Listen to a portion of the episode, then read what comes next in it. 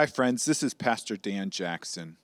Thank you for listening to this sermon from Jacobswell Church.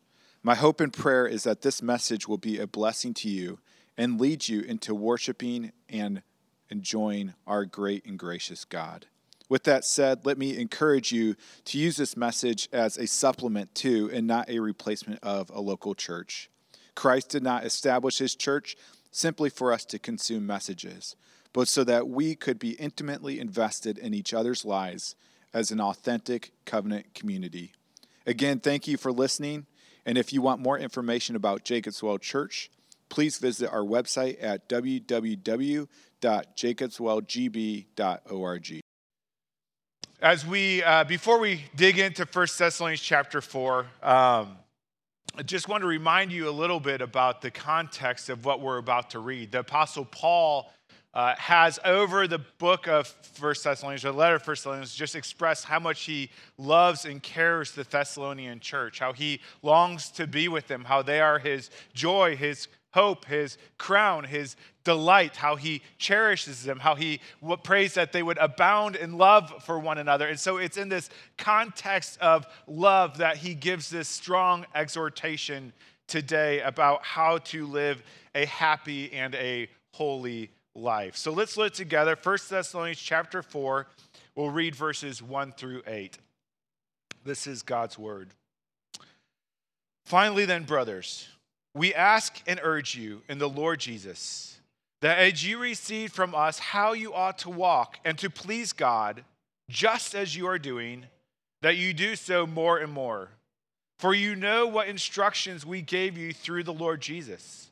For this is the will of God, your sanctification, that you abstain from sexual immorality, that each one of you know how to control his own body in holiness and honor, not in the passion of the lust like the Gentiles who do not know God, that no one transgress and wrong his brother in this matter, because the Lord is an avenger in all these things, as we told you beforehand and solemnly warned you. For God has not called us for impurity, but in holiness. Therefore, whoever disregards this, disregards not man, but God, who gives his Holy Spirit to you. Let's pray. Lord God, we are so thankful that you do not leave us to figure out the most important things in life on our own, but that you give us your instruction and your wisdom and your goodness and your love and your exhortation through your word. So God, pray that we would receive this as a gift, that it would challenge us, that it would transform us, and that it would lead us in the way everlasting. We pray this in Jesus' name. Amen. Thessalonica was part of the Greek Empire, and in the Greek Empire, sexual freedom was at a premium. Men were not expected to be monogamous in their marriage, to be faithful in their marriage. In fact, they were expected to have many lovers among them. Things like homosexuality and pedophilia was not only acceptable, it was encouraged throughout the empire. And then you had cities like Thessalonica that were major trade cities in which a lot of sailors would go through. And in those major trade cities, there would be temples set up. And in those temples, there would be employed prostitutes to help men in their religious experience. Thessalonians lived in a sex-obsessed, sex-saturated culture where perversion was not only allowed, it was, again, celebrated. Aren't you so glad we don't live in such a culture like that today? The reality is there are temples to sex all around us, even in Green Bay, whether it be a strip club or an adult bookstore or a massage parlor that provides extra services. There are also temples to sex under our own roofs, whether it be our TV screen or our computer or magazines or romance novels. All you need is an internet connection. It's been said that the average child views pornography now at the age of 12, before they're even a teenager. Today, these temples have become mobile and very accessible in your purses and in your pockets, whether it be on phones or tablets. All of these serving potentially as sexual temples. Sex is more accessible, more private, more secretive today than probably ever before. Back in January 2003, which is 20 years ago, when the internet was less accessible at that time, pornography was a $10 billion a year business, which was more than the NFL, NBA, and Major League Baseball combined. It has now grown 10 times that size and is a $100 billion a year industry. And 16 secular U.S. states have declared the explosion of pornography a public health crisis because it wrecks people, it wrecks families, it wrecks communities, it wrecks states, it wrecks nations. Temples are all around us, but they are also inside of us. Jesus said, "For from within, out of the heart of man comes evil thoughts, sexual immorality, adultery, coveting, sensuality. All these evil things come from within, and they defile a person." Pastor Sam Asbury, who fights same-sex attraction faithfully, observes that none of us are sexually straight. All of us are broken. All of us are fallen. All of us have been perverted in our view of sexuality. And I want to point that out because I think the temptation is when we come to a passage like this, we think of all the people out there who need to hear this sermon. But the reality is this letter was not written to the city of Thessalonica. It was written to the church of Thessalonica. It was written to Christians like you and me. Christians are who it's written to you and me as well. And so as we hear this passage, we want to make sure we're not applying it to other people, but that we are applying it to ourselves. Now, in this passage, Paul gives a very clear and concise command that is the focus of this passage and of the sermon. And his very clear command is that we abstain from sexual immorality. That's the epicenter of this passage. But from there, I want to ask three questions. The first question is, what is sexual immorality? Like, how do we decide what is right and what is wrong? Secondly is, why should we abstain from sexual immorality, especially when it seems to be so much fun and it being pleasurable? The third is, how can we abstain from sexual immorality? Even if we agree with all of these things, it seems just about impossible to do so. So how can we do that? All right? So what is sexual immorality? Why should we abstain from it? And how can we abstain from it? So first, what is sexual immorality? As you probably know, over the past 30 years in our country, the answer to this question has changed quite a bit. The sexual ethics in our country are very different than it was 30 years ago. I'll just give you a few examples. When Barack Obama ran as president of the United States, one of the platforms he ran on was that marriage was to be between one man and one woman, and that has changed so drastically to today. I visited a friend, and she has her son who has special needs in public school, and up on the refrigerator there was a drawing, and across the drawing she said, "This is how my son now spells the alphabet, LGBTQ. And she was grieving over that. And so there's a lot of confusion about what is moral and what is immoral when it comes to sexuality. And so for that reason, when we're trying to ask the question, what is moral and immoral, I think we actually have to ask a question below the question. And the question below that question is, how do we decide what is wrong in any sphere of life? How do we decide what is moral and what is immoral? You know, who gets to decide if pornography is wrong or just a rite of passage for young men? Who gets to decide if sleeping with your fiance is immoral or just an appetizer to something that is coming? Who gets to decide if lusting is wrong or if it's just the way you were made? Who gets to decide if bestiality or polygamy or pedophilia is immoral, or if it's just a progressive view of sexual freedom? How do we decide? Who decides? Well, there are really three options that I see in how people decide what is moral and immoral. The first that I see is that we follow our hearts, that we go and we're kind of like, you know, if it feels right, then it has to be right. Right? The faultiness in this is obvious if you look at people who are 20 years younger than you, right? No matter what age you are, you look at people 20 years younger than you see decisions that they are making, and you're like, That's not right. That's not good. That's going to lead to trouble, right? Whatever it might be in finances or something else. You're like, nope, they're following their feelings and it's not going to go well. But here's the thing. People 20 years older in a year are thinking the same thing about you. You know, we follow our feelings and it leads to a lot of bad things. And it takes us a long time to figure out that our feelings can't be trusted. God himself said our hearts are deceitful and wicked and cannot be trusted. And so that's one option, is to follow our hearts and our feelings, but that doesn't seem like a good option. The second option is to simply follow what our culture says, what government declares as being acceptable. And so instead of the wickedness of an individual human heart, we're taking the collective wickedness of all of our culture that is around us. Now, I don't know if you noticed this, but government and politicians are not known for their morality, believe it or not. I mean, Hitler convinced thousands and thousands of people that it was good to just exterminate the Jews. I mean, if you look at our own country, you see a country that prided itself in slavery and racism for hundreds of years and exploited Native Americans. We look back now at these times in our country with remorse.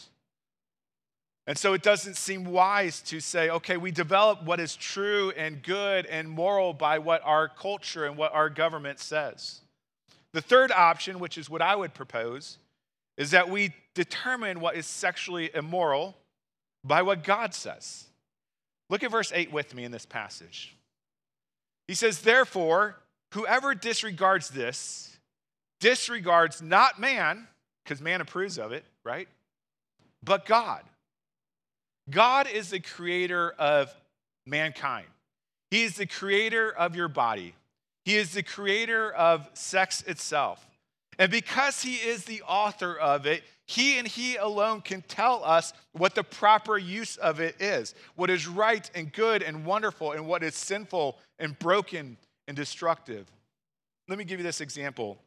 I don't know if you've ever gotten a brand new car or maybe a used new car, but whenever I get one, I usually take the instruction manual. I know men are not supposed to do this, but I take the instruction manual and I start reading through it. And I'm guessing many of you do the same because it's brand new and it's precious and you want to take good care of it. And you find out, you know, how you're supposed to treat the car, how it operates, things like that.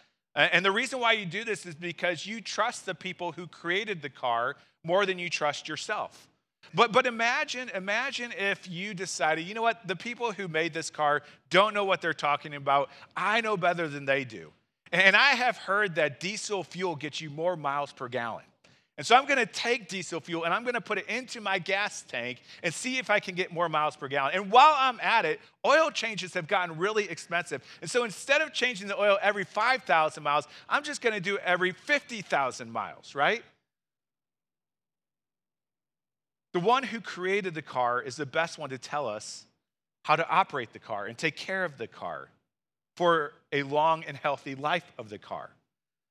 In the same way, when we ask, what is sexual immorality? The best answer is going to come from the one who created sex itself, the one who created our bodies. And so how do we decide what is moral and immoral? It cannot come from our hearts. It cannot come from the culture. It has to come from God himself. And so looking back at this passage, look at verse 3 again. He says simply this, abstain from sexual immorality. This term sexual immorality is a single word in the Greek, and it's the word porneia, from which we get the term pornography. But it refers to any act of adultery or sexual immorality or fornication, which means sex outside the context of marriage. And so it includes everything from hooking up with someone online to sexting to having any type of sexual contact with boyfriend or girlfriend or fiance.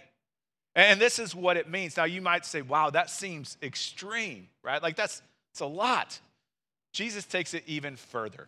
This is what Jesus says in Matthew 5. You have heard it said, you shall not commit adultery. But I say to you that everyone who looks at a woman with lustful intent has already committed adultery with her in his heart. And so sexual immorality, according to Jesus, according to God, includes not only what we do, but also what we think and what we ponder on and what we are passionate about, if it is immoral. And so to give an overly simplistic definition according to God's word, and we're not going to cover all the verses today, we don't have time, but sexual immorality is any sexual passion of the heart or practice of the body outside the context of a monogamous heterosexual marriage. So that's an overly simplistic definition, but that's how God defines it throughout the scriptures, okay? The second question we have is, why should we abstain from sexual immorality? To state the obvious, sexual experiences are pleasurable, right? God created them to be pleasurable. And so the question is, why should we not indulge in them? Why should we abstain instead of indulging in those pleasures? And I want to think about this in the context of 3 seconds, okay? I want to think of it in the context of that 3-second window where temptation comes into your life, okay? And you have a choice in that 3-second window to abstain or to indulge in sexual immorality, okay? And so what are the things that we can think of? What's the ammunition that can give to us to pursue abstinence instead of indulging in immorality in those moments, okay? So the first is this, is to please your God. Verse 1 again through verse 2. He says, "Finally then, brothers, we ask and urge you in the Lord Jesus that as you receive from us how you ought to walk and to please God, just as you are doing, that you do so more and more. For you know what instruction we gave you through the Lord Jesus." In other words, this isn't our sexual ethics. This is God's sexual ethic given through the Lord Jesus. Now, I love verse 1 of First Thessalonians chapter 4. I've actually been meditating on verse 1 of chapter 4 for over a year. It is one of my favorite verses in Thessalonians, if not in the whole Bible. And I love it because I don't know about you, but so many times I think about how I mess up, how I'm a failure, how I feel like I'm not getting very far in my walk with God. And this is what he says. Paul says, second half of verse 1, he says, walk, mean live life, and to please God, just as you are doing, that you do so more and more. I love this because Paul is saying, you know what? God is at work in your life. He is changing you. He is transforming you. He is growing you in godliness. We can celebrate these victories. We can praise God for his work in our lives and in the lives of others. But as glorious as that is, don't give up. Don't stop pressing on. Don't think that you have arrived. He says, do so more and more. And so celebrate the victories, yes, but continue to pursue God's design for you in sexuality and all of life.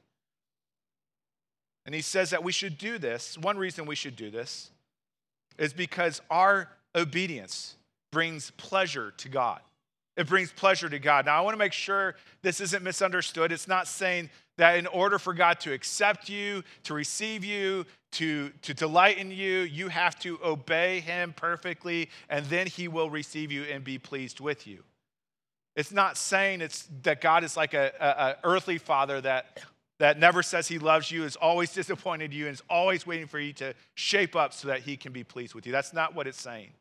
Rather, the picture that Paul is giving here and throughout a lot of his other letters is that Paul is saying that we are called to please a father who cherishes us and delights in us and loves us deeply. And one of the ways that we worship him is by pleasing him through obedience. So my family and many of yours are wrapping up basketball season. We have 4 kids in basketball, and it's pretty consuming. But one of the things that I think about a lot that always amazes me is I drive to these basketball games that are like an hour away, and I'm looking around at the parents, and it kind of amazes me because, you know, these parents have rearranged their work schedule. They have given up their whole evening. They have invested the money to drive there and to pay for all of, you know, whatever the uniforms and the shoes and all that sort of stuff. And these parents have done all this really just to sit and watch their kid put an orange ball in an orange hoop, right? That's all that they're doing, watching their kids run up and down the court. And they make all of these sacrifices to make it happen. And then when their child makes a shot, they go crazy, right? Like, it's worth all of that. They're like, yes, that's my boy. That's my girl. They may not do it out loud, but inside they're like, all right, yeah, I'm so glad to see it, right? Like, they're excited for their children because they love them and they take pleasure in them having victory and having success in their life. They're cheering them on. You know, in that 3-second window of temptation, when a lustful thought enters your mind and you choose to enter into prayer instead of temptation, when clickbait shows up on the screen and instead of clicking on it, you click out of the window, When that romance novel or movie or commercial starts taking you down a wrong path and you decide to put it down or turn it off. When you get a mysterious text message wanting some photos and you block them. God, your Father in heaven, isn't yawning. He is shouting, saying, yes, that's my boy. That's my girl. He takes pleasure in your successes, in your victories, and in your triumphs. And so when you hit that 3-second window of temptation and you have to make a decision, I want you in that moment to remember that God is your Father, that he cherishes you, he delights in you, he rejoices over you with sinking. He is with you in that 3-second window. He knows what you're going through. He knows how difficult it is for you. And when you choose abstaining over indulging, God is cheering you, and it brings him pleasure because he delights in your growth and your success and your victories. That's the first reason, okay? We should choose to abstain instead of indulge because it pleases our Heavenly Father. The second is to embrace your holiness. You know, maybe you're here today and you weren't expecting this in the sermon, but you're here, you know, maybe you're in high school or college or older and you're like, man, what's God's will for my life? Am I supposed to be a plumber, a truck driver, or a teacher? Like, what is God's will for my life? Well, the good news is I know God's will for your life. The mystery has been solved. It's right here in verse 3. God tells us his will for your life. You ready for this? Verse 3. For this is the will of God, your sanctification, that you abstain from sexual immorality. Now, to understand this passage, we have to get a little bit into the geeky, as I said. In the original Greek language, there is an important Greek word that runs throughout this passage that you can't quite detect in the English. And it is the word for sanctification here in this passage, which is the word agiosmos. It actually occurs two more places in this passage, in verse 4 and in verse 7. So in verse 4, it says that each one of you know how to control his own body in holiness. That's, again, the word agiosmos. That's translated sanctification up above, and honor. And then verse 7, for God has not called you for impurity, but in holiness. That's agiosmos. So the question is, why is this single word translated differently throughout this passage? And the reason is because our holiness is both an event and it is a process. It's an event and a process. So first, it's an event. In verse 7, it says you are called in holiness, okay? And so when you repented of your sins, when you trusted in Jesus for your salvation, at that very moment, all of your sin was transferred to Jesus. He paid for it in full upon the cross on your behalf, okay? But in your transferring of all your sin to Jesus, there is this great exchange in which all of Jesus' righteousness is transferred on to you. And you become righteous as if you had never sinned in your entire life. That is God's judgment before you, that you are righteous and sanctified and holy. It is forensic. It is absolute. It is definitive. You are declared holy because of Jesus. But as we know, even though we are declared holy, we don't always act holy, okay? We don't always act distinct or separate from the sexual ethic of the world. And what God is calling us to do in this passage, he's saying, recognize that you are holy in Christ and embrace your holiness. Live according to the holiness that God has already made you. And this process of growing into who you now are in Jesus is the process called sanctification. This is how the Westminster Shorter Catechism puts it. It asks the question, what is sanctification? I think we have it. Do we have that? What is sanctification? Do we have that? There it is. It says that sanctification is the work of God's free grace, whereby we are renewed in the whole man after the image of God. And so we become more and more like the God that we worship and are enabled more and more to die unto sin and to live unto righteousness.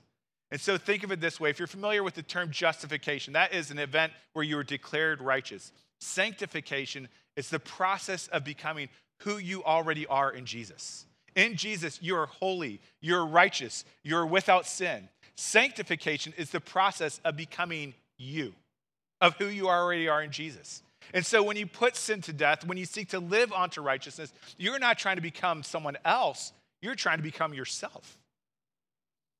And so what Paul is encouraging us here is when we hit that 3-second window of temptation, right, that we should remember that this is an opportunity to please our Heavenly Father who cherishes us and delights in us. But it's also an opportunity. It's an opportunity to be consistent with our holiness, to embrace our holiness, and to live according to the holiness that Jesus has already made us. The final motivation we have to pursue purity and holiness in this passage is to love your brother. Look at verse 6 with me. It says that no one transgress or wrong his brother in this matter, which is the matter of sexual immorality. Satan wants us to believe that what we do in private affects no one other than ourselves, if it even affects us, right? You know, what happens in Vegas stays in Vegas. That's what Satan wants us to believe. But here's the reality. If you're indulging in sexual immorality, even if nobody else knows about it, the reality is it still has collateral damage all around you. It affects your relationship and your intimacy with your family members, whether it be a wife or a husband or your future wife or future husband. It affects your relationship with your children or your parents or your friends. It cuts you off from people. It makes you isolate.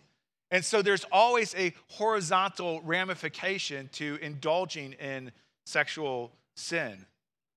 But more than that, it also affects our relationship with God. You see, as a Christian, you are united to Christ. There is nothing you can do to sever your union with Christ, but how we live does affect our communion with Christ and our intimacy with Christ. That's why Jesus says, "Blessed are the pure in heart, for they will see God." They will see God clearer. They will see his beauty, his glory, his majesty. And when we live in a way that is inconsistent with our holiness, what happens is it blurs our picture of God and affects our communion with him. And so for the person you are engaging in sexual immorality with, either physically or in your heart, whether they're willing or not, it affects them. It is unloving to them. It is saying to them, "I want you to commit your body to me, but I don't want to covenantally commit my life to you." You're saying, "I want your body, but I don't want you." Essentially, you're saying, "I want to use you, and when I'm tired of you, discard you like a piece of gum." That is not loving, that is lusting, and it is selfish and unloving to the person who's the victim of your selfishness. And this is serious to God.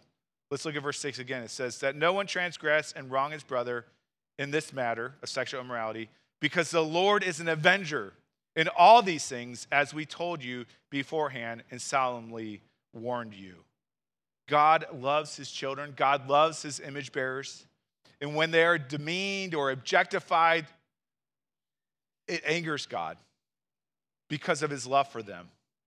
And he is an avenger for those who have been exploited. And so again, when we hit that 3-second window where there is this temptation that happens, the question is, why should we not indulge in sexual immorality? And the reason is because when we choose the narrow path that leads to righteousness, it brings pleasure to our Heavenly Father who loves us and delights in us. Because it is an opportunity to embrace and grow into the holiness that Jesus has already purchased by his blood for you. And because it's an opportunity to love your brother and sister and other image bearers of God. Final question: how can we abstain from sexual immorality? You know, for many of us here, this all sounds great. We're all shaking our head. Yep, this sounds good. This sounds right. This sounds like what I agree with, but it sounds impossible, right? Like, how do we do this? How do we pursue sexual purity? How do I gain victory in these areas? And there are two ways that are listed here in this passage. The first is by knowing God. Look at verse 3-5 with me again. He says, "For this is the will of God, your sanctification, that you abstain from sexual immorality, that each one of you know how to control his own body in holiness and honor, not in the passions of the lust, like the Gentiles who do not know God." Gentile is used in a way here that is to refer to all unbelievers, people who do not know the Lord as their God. And what he's saying is that they have been mastered by the lusts of their hearts. They are enslaved to the lusts of their hearts. And so the question, how does knowing God empower us to get freedom, to abstain from sexual immorality? Well, it is more than simply knowing about God intellectually.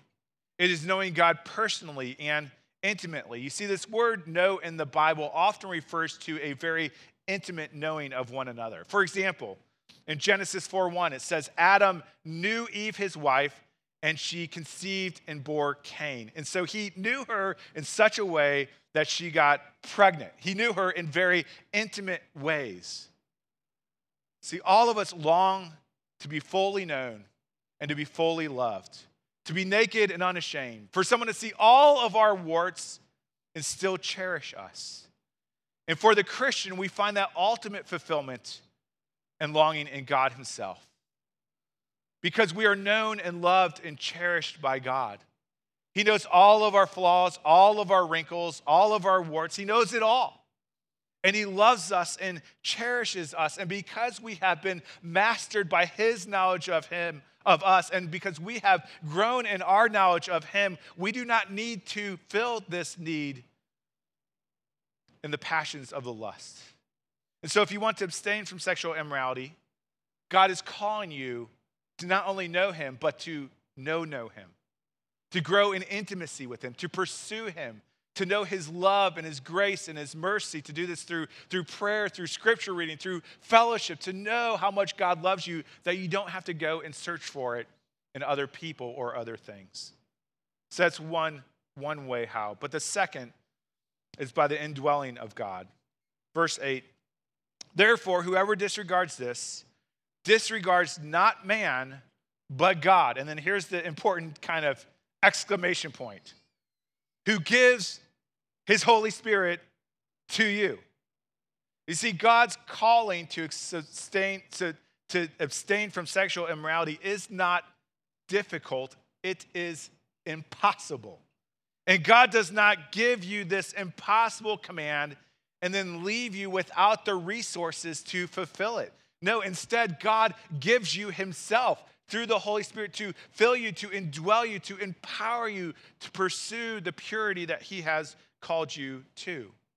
Let me give you kind of a silly example in the theme of cars. When I was a teenager, I had this old car, never read the instruction manual. It was like $1,000. It was not much of anything to look at. And because I, didn't have a whole lot of money, I would often the gas was often below quarter of a tank. We'll just say that. And because of that, sometimes I would start to run out of gas. And when I was running out of gas, I remember I would stomp on the pedal. Like that will somehow make gas come out of thin air. I don't know. But I'd stomp on the pedal. Come on, car, let's go, right? I was commanding the car to do something that it was unable to do because it did not have the resources to do it, right?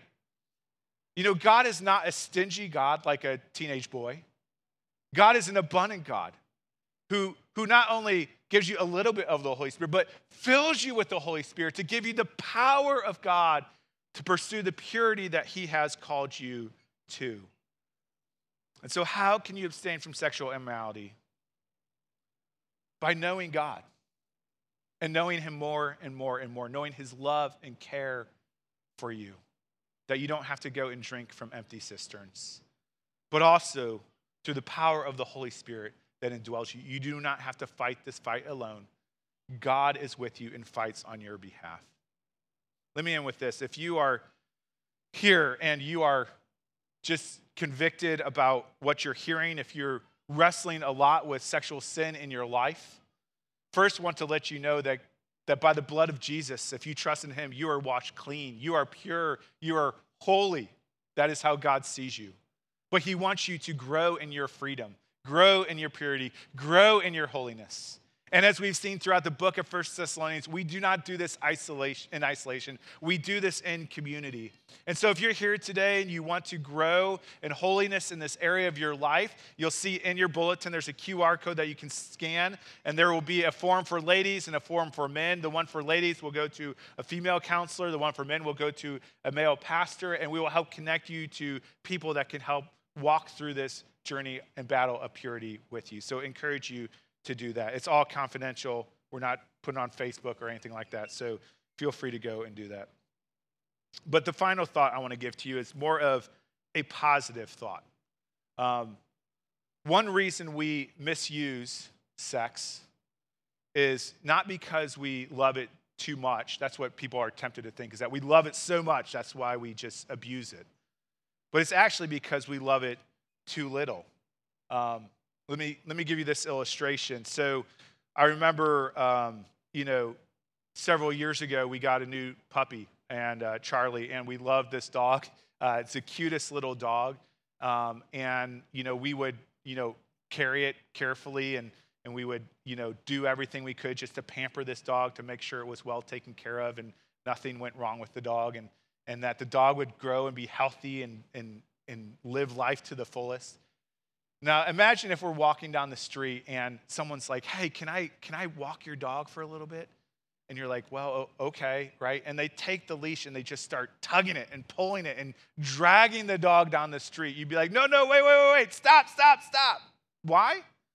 Because you cherish that dog, because you delight in that dog, because you want that dog to live life to the fullest, right? In the same way, if you cherish sexuality like God does, you'll want to guard it and protect it and take care of it. You'll want it to be used in the way that was intended for God's glory. Do you know who cherishes and values sex more than you do? God does. If you read the books of Song of Solomon, it reads like 50 Shades of Grey, but inside the context of marriage. If you look at Genesis chapter 1, the very first command in all of the Bible is to be fruitful and multiply and fill the earth, to have babies. And the last time I checked, you don't have babies through fist bumps and high fives, right? This is God's command. God calls us to abstain from sexuality, not because he hates us, not because he wants to ruin our fun or take away life, but because he loves us and cherishes us and delights us and wants us to live life to the fullest. We're going to sing a song here in a little bit called Trust and Obey. And it seems like such an oxymoron at times, but we've said here time and again, if you want happiness, pursue holiness. Because if you pursue happiness over holiness, you will get neither. But if you pursue holiness over happiness, God will give you both. He's encouraging you in this passage today to love sexuality enough that you abstain from sexual immorality. Let's pray.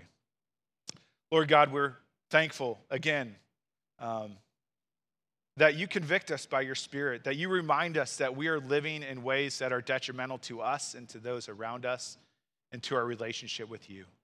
And so, God, we pray today that by the power of your Holy Spirit, that we may more and more live to please you, to glorify you in our sexuality. Pray for those here who have wrestled for a long time in isolation. Pray that they would not continue in isolation, but that they would connect with others to pursue purity for their good and for your glory. We pray this in Jesus' name. Amen.